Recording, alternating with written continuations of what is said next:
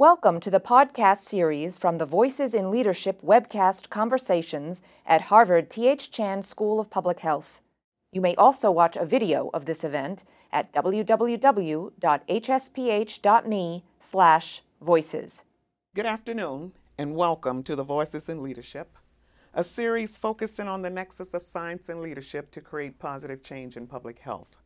I am Betty Johnson, and I have the privilege to direct this program and introduce today's guest. Gil Kerlikowske is the former Commissioner of U.S. Customs and Border Protection and is currently an IOP Fellow at the Harvard Kennedy School of Government. But his public service can be traced long back before these prestigious appointments to police officer, detective, sergeant, lieutenant, and Seattle's chief of police for nine years. He was President Obama's drug policy advisor, where he proactively welcomed non governmental organizations and advocacy groups into policy conversations, ensuring that the focus stayed on public health. In his most recent role as commissioner, it is perhaps useful to think of the scale of the organization he led in terms of sheer numbers. It is the largest second contributor of funds to the U.S. Treasury, collecting 46 billion in fiscal year 2015. As the nation's largest law enforcement agency, it employs 60,000 people and has an annual budget approaching 13 billion. One can only imagine the leadership challenges that landed on his desk in any given day. During his career, Mr. Kerlikowske was awarded the Nathan Davis Public Service Award from the American Medical Association, led the U.S. delegation to the United Nations Commission on Narcotic Drugs, and was elected twice as president of the Major Cities Chiefs Association, which represents the largest city and county law enforcement agencies in the United States as well as Canada. In a word, Gil Kerlikowske has seen and done it all when mm-hmm. called to help resolve complex service and organizational challenges in both the public health and public safety domains.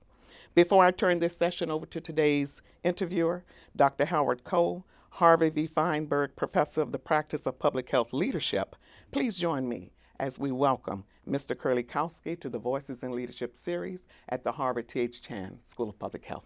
Thank you. So, Gil, welcome. Thank you. So you've had quite a career looking at the worlds of criminal justice and public health as a police chief, as director of the White House Office of National Drug Control Policy, most recently as commissioner.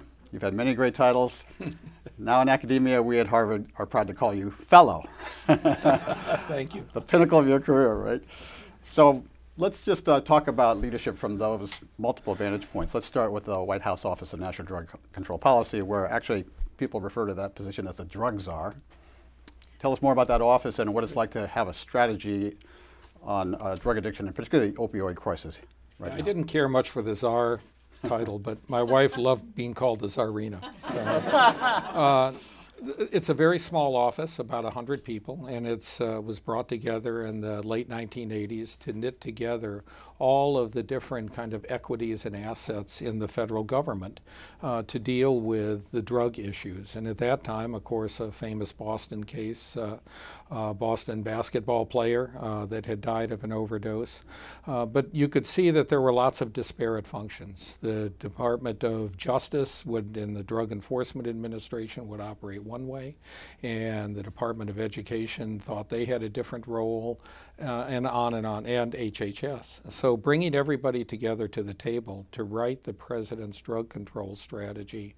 Uh, hadn't been done in a number of years. It was mostly dictated from the White House uh, under the Bush administration. And when I brought everybody together, uh, the Department of Education mentioned, you know, we haven't been at the table in six years. And uh, once you have everyone at the table, it makes a huge difference for the outcome and a huge difference for who's going to uh, support it uh, after it's written. And then you had to balance not only reducing demand but also reducing supply from the international point of view. Can you comment more on that? You, you always lead this delegation to the United Nations with a, a very large number of countries uh, that, uh, that meet once a year in Vienna, but then have multiple other meetings. And they all have different policies and different programs, whether it was Colombia or whether it was Bolivia uh, when it came to cocaine issues, or whether it was Afghanistan when it came to opium and uh, poppy issues, or uh, at that time, President Obama, early in his administration, uh, pushed the reset button with, with Russia. And so we had multiple bilateral uh, discussions with them about how to reduce uh, uh, opium, how to reduce uh, cocaine, because if we can do that and improve the lives of people in those countries, oftentimes it certainly helps us. So, from a leadership point of view, how, how do you get people to work together, both in this country, abroad, from all these different perspectives? I think the best thing in, in, in many ways when you talk about drug abuse, drug dependency, addiction, uh, organized crime, is that it's not a partisan or a political issue in, in any way. Uh, people want their children to be safe and free from drugs. Uh, people want to see uh, the money cut off from cartels, uh, and they want to see those that are heavily engaged or those that are engaged in uh, drug trafficking uh, to be um, prosecuted, to be successfully prosecuted. And so I think most people came to the, the table thinking that, that these were the goals. How you go about trying to figure out how this is going to work. I mean, you think about the three Central American countries, uh, part of their, a good part of their GDP uh, is, uh, and these are in uh, uh, Guatemala, El Salvador, and Honduras, a good part of their GDP can come from uh, drug sales or organized crime. How do you reduce that? As you pointed out, this is a really bipartisan issue in American politics and public health right now, isn't it? One of the few. Yeah. And then tell us more about the intersection between um, incarceration rates in federal prisons and the, the, drug crisis right now, and how we should address that as a society looking forward.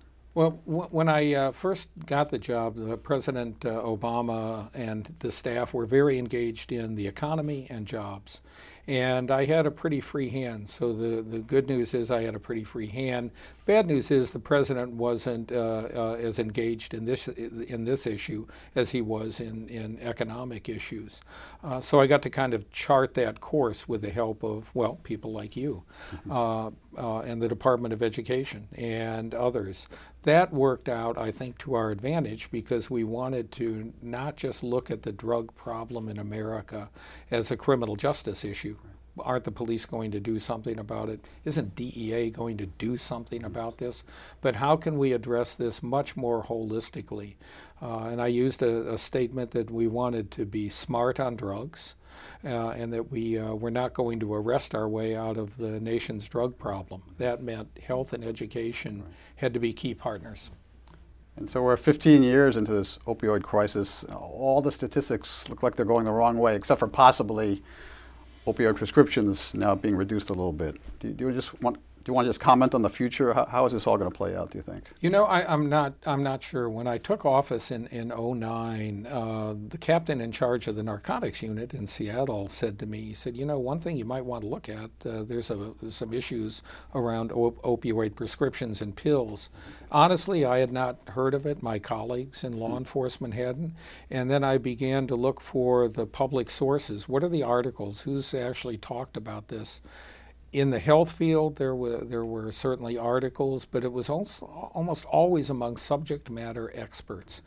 It was not. It was an unknown issue. Uh, then people like Governor Beshear, Governor Shumlin, uh, uh, and many others recognized it and took it on. And once you elevate it to to the uh, the, the general discussion, you really get that opportunity then to bring other resources and, frankly, fresh eyes to the problem. I'm concerned about the future uh, uh, on it uh, because I, I, don't think in, in public health we've done quite as good at giving uh, physicians other resources uh, to deal with pain management. And, uh, and I, I'm very concerned that if research dollars are cut, the research is going to lead to better ways to manage pain than prescription drugs. And now the president has established a new White House commission to study opioids. And do you just want to comment on that? That's the announcement that just came a couple days ago. Well, you know, I, I, heard the Attorney General here in Massachusetts uh, uh, mention the other day. She said, you know, there's lots of studies, there's lots of research, lots of people have come together on this. What really seems to be needed would be the, the resources. So, if there are other ways to manage chronic pain uh, uh that can be widely used, and also the uh, Accreditation Association for Hospitals, they were actually part of the problem. Um, when they listed the fact that no patient should, basically, no patient should end up leaving a hospital uh, in, in any type of pain, you know, what's a physician to do right. but to write a prescription for more painkillers? Right.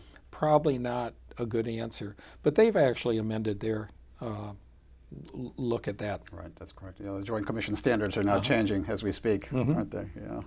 So many uh, challenging issues. Let, us move on, lo- hearing more about your view on life as a former police chief of two major cities, actually, Seattle and Buffalo, right? And if you're a police chief looking at the intersection between criminal justice and public health, what, what sort of issues sort of pop up for that person? Yeah, I mean, last month I felt I was in Buffalo, li- living in, uh, being here in, in, Boston.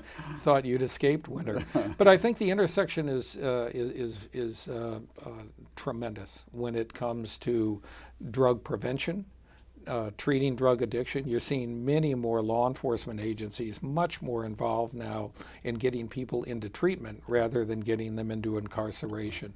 You're seeing in Massachusetts, it's clearly Quincy uh, and others have been a leader in this, and that is the issuing of naloxone to police officers, not just paramedics. And the number of saves is, is tremendous. People sometimes then mention, well, then they'll just go back to using and, and on and on.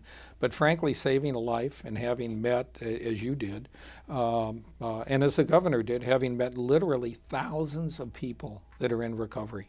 They had a drug addiction problem.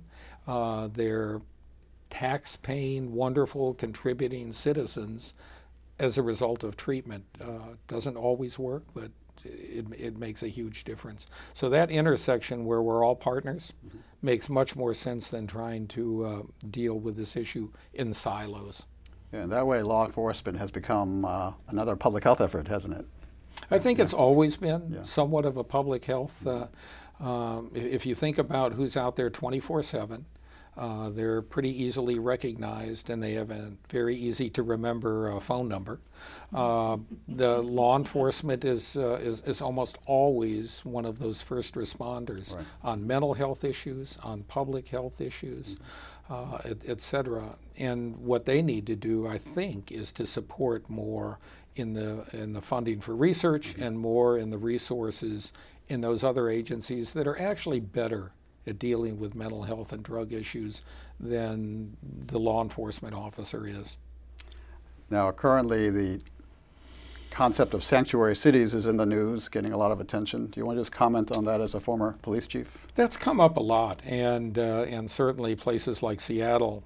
You know, the rumor is that Seattle's a bit liberal. I, I don't know if you've heard that. Um, uh, Seattle or San Francisco or others. But if you think, um, if you look at just about every city across the country, when a chief of police, you know, takes an oath of office, they take an oath of office to protect the people in that jurisdiction. Doesn't really, they don't take an oath of office to only protect American citizens within that jurisdiction. It's everybody within that jurisdiction. And so it's less about being a sanctuary city and more about making people not afraid to come to the police. And I'm very concerned that Los Angeles just recently released some statistics where they looked at the number of complaints being made about sexual assault and domestic violence by Latinos. And those numbers are down since this election. You know, I doubt if those two crimes are down, but if there's a chilling effect on people being afraid to come to the police because they think they're also part of immigration, that's not healthy for safety and security. And you've had a major role also in advancing community oriented policing. I'm sure that concept overlaps with what you just said. Yeah, the, you know, the, it's, it's been around for a good uh, close to 30 years. Uh, when it was first introduced that you should be more community and, uh, engaged as a police officer, you know, most police officers said, "Look, I uh, I joined the department to put handcuffs on people and to drive fast," and uh, uh, uh, but over time, it became very, very clear to even the youngest police officers that merely making arrests, uh, merely responding quickly to a crime, in the long run wasn't going to be uh, as holistically good for a community as building up other resources and actually preventing crime. So, tell us about the future of the intersection between law enforcement and public health from, from your point of view, uh, from a former police chief's point of view. Where do you think that's going? That intersection is only going to continue to grow. Mm-hmm. I think there's just strong recognition on the part of leadership in, uh, in both of those camps. Law enforcement, whether it's the unions or the head of police departments, or whether it's uh, within the public health uh, uh system, that we need each other very much. Uh, we all live within finite resources, whether it's at the local level, the state level, or the federal level. And it's going to be very critical that we leverage those resources.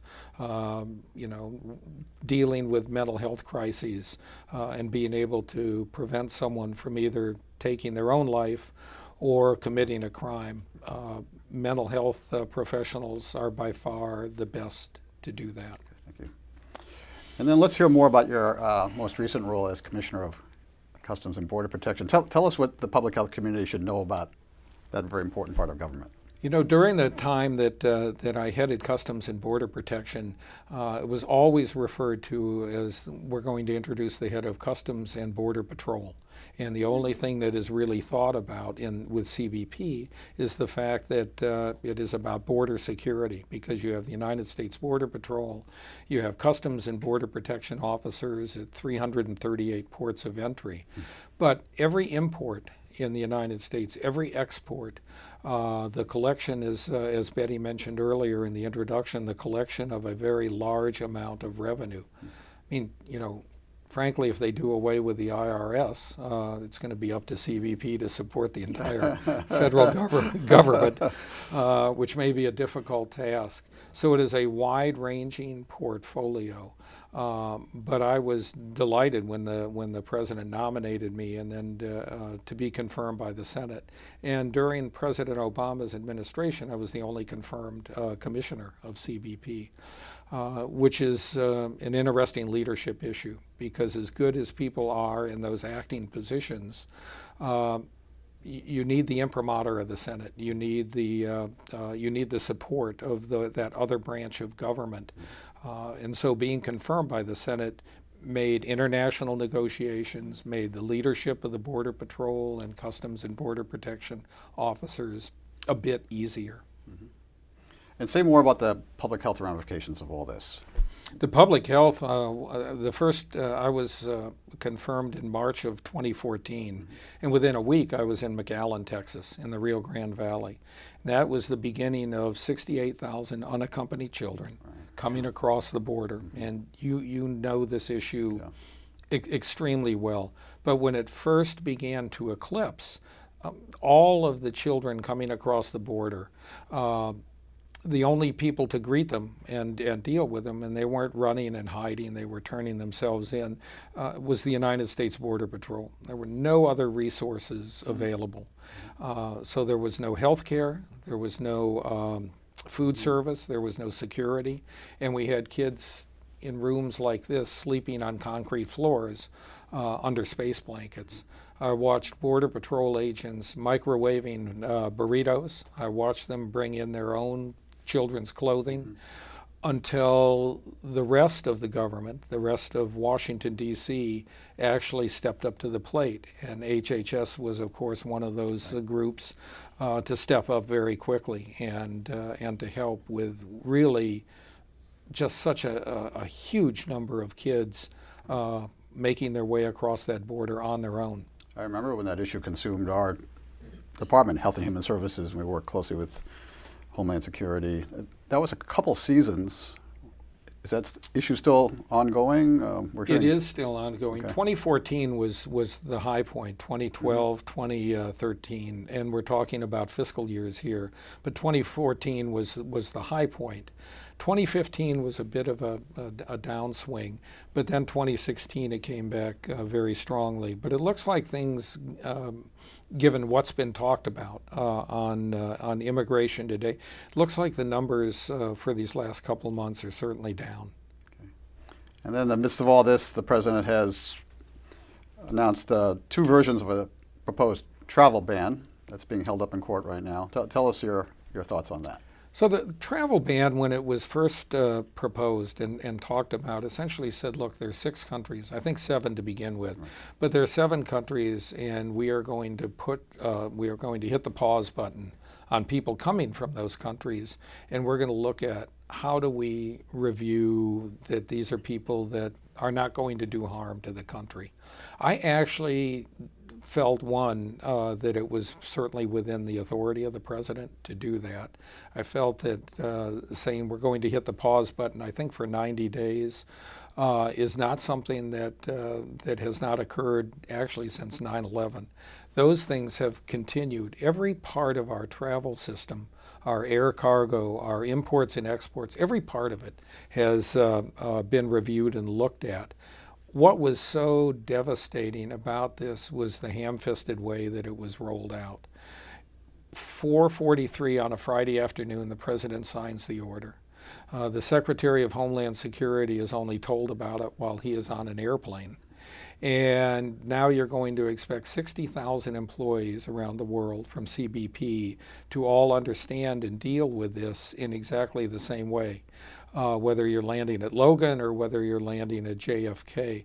Well, you actually can't do that. You actually need people to have an understanding and what are the rules and why. And you need to educate people coming from those countries. Remember, that included people with visas. It also included lawful permanent residents. Lawful permanent residents actually can vote in the United States. There was probably no reason to include them, but it really kind of shows you that it wasn't very well thought out. Do you want to project what's going to happen in the future with this issue? Or? I wouldn't be surprised if the courts are going to side with the most recent um, uh, uh, case that uh, that what he's done and what's being uh, done is uh, is within uh, the legal parameters. Um, I think that what's more important is how do you communicate to other governments and other countries, uh, to their ambassadors, what's going on and why. And no matter what, you can't get out from under that umbrella of the statements that were made during the campaign uh, about a ban on Muslim to then say, well, here are six countries or seven countries or earlier uh, which have predominantly Muslim populations. I, I think that's hard. The other part to remember is that there are a lot of people that come to this country every single year for tourism and for business. And it is a tremendous asset and benefit to our economy that they come. Uh, if we make the, the, the message that you're not welcome or it's going to be very difficult for you to come here, that can have an impact on, uh, on our economy. So, Gil, as we look back on your extraordinary career, you had a run in public service that's gone almost four decades. Is that right? A little over four decades, Wow. but you were being kind. yeah, so thanks. So, so tell us from a very personal point of view how, how you had the stamina to, to do this. And what- what what are the leadership lessons our students can get looking at a career like yeah, yours? I, I mean, I think the leadership lesson, and I don't think it's uh, it's particularly different from when I uh, talk to doctors and in, uh, about interns uh, and the amount of hours and the time that you put in uh, in a hospital. So one, you have to have an incredible work ethic. Uh, everyone is, is kind of watching you uh, as, as a leader. And if you're not putting in the hours and putting in the time, uh, that's a that's a mistake. I think the second part is you have to be a good communicator. You know, you're no longer a manager. You're no longer an executive. You're a leader of, of an organization. So they want to hear from you and they want to see you. And with CBP being in 40 different countries, uh, that's an awful lot of airplane travel. and the last uh, lesson, I, I think, is that people have to know you care. Um, I had a number of Border Patrol agents that were killed in the line of duty during my time um, uh, at, at, CBP, even, even during those three years. And those families and those Border Patrol agents have to, you, you have to exhibit that you care. To say, well, I'm a very strong leader and I'm not going to cry or I'm not going, you know, uh, et, cetera. People don't know you care unless they know you care. Final thoughts on leadership lessons for our students in particular as they look to their futures? Yeah, I think those I think those three things are particularly good. We were fortunate the other day to have uh, uh, Secretary Clinton uh, come and speak to a small group at the Kennedy School. And the student moderators ask her, "Well, you know, what about uh, what are what are the books that you're reading right now?" And she said, You know, I know you all have a lot of reading to do as a, as a student at Harvard. She said, I'd really encourage you to perhaps spend more time talking to people, listening to people, and particularly getting the viewpoints of people that you may not agree with or that you may not understand. And, uh, and I think those people skills are as important as these skills. Absolutely. Yeah. Gil, if I can say, our country uh, owes you a debt of gratitude. Thank you so much for your decades of public service. Thank you, Hal. Thank you. Thank you. This has been a Voices in Leadership production at Harvard T.H. Chan School of Public Health. You can find the complete video of the event at www.hsph.me/voices. We encourage you to share Voices in Leadership.